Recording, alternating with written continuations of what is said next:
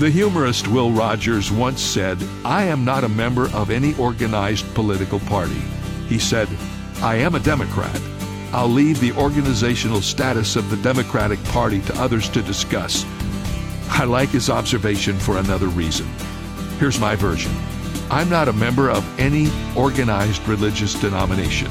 I am a Christian. What I mean is this even if we are affiliated with a particular Christian denomination, as I am, that's not what's most important.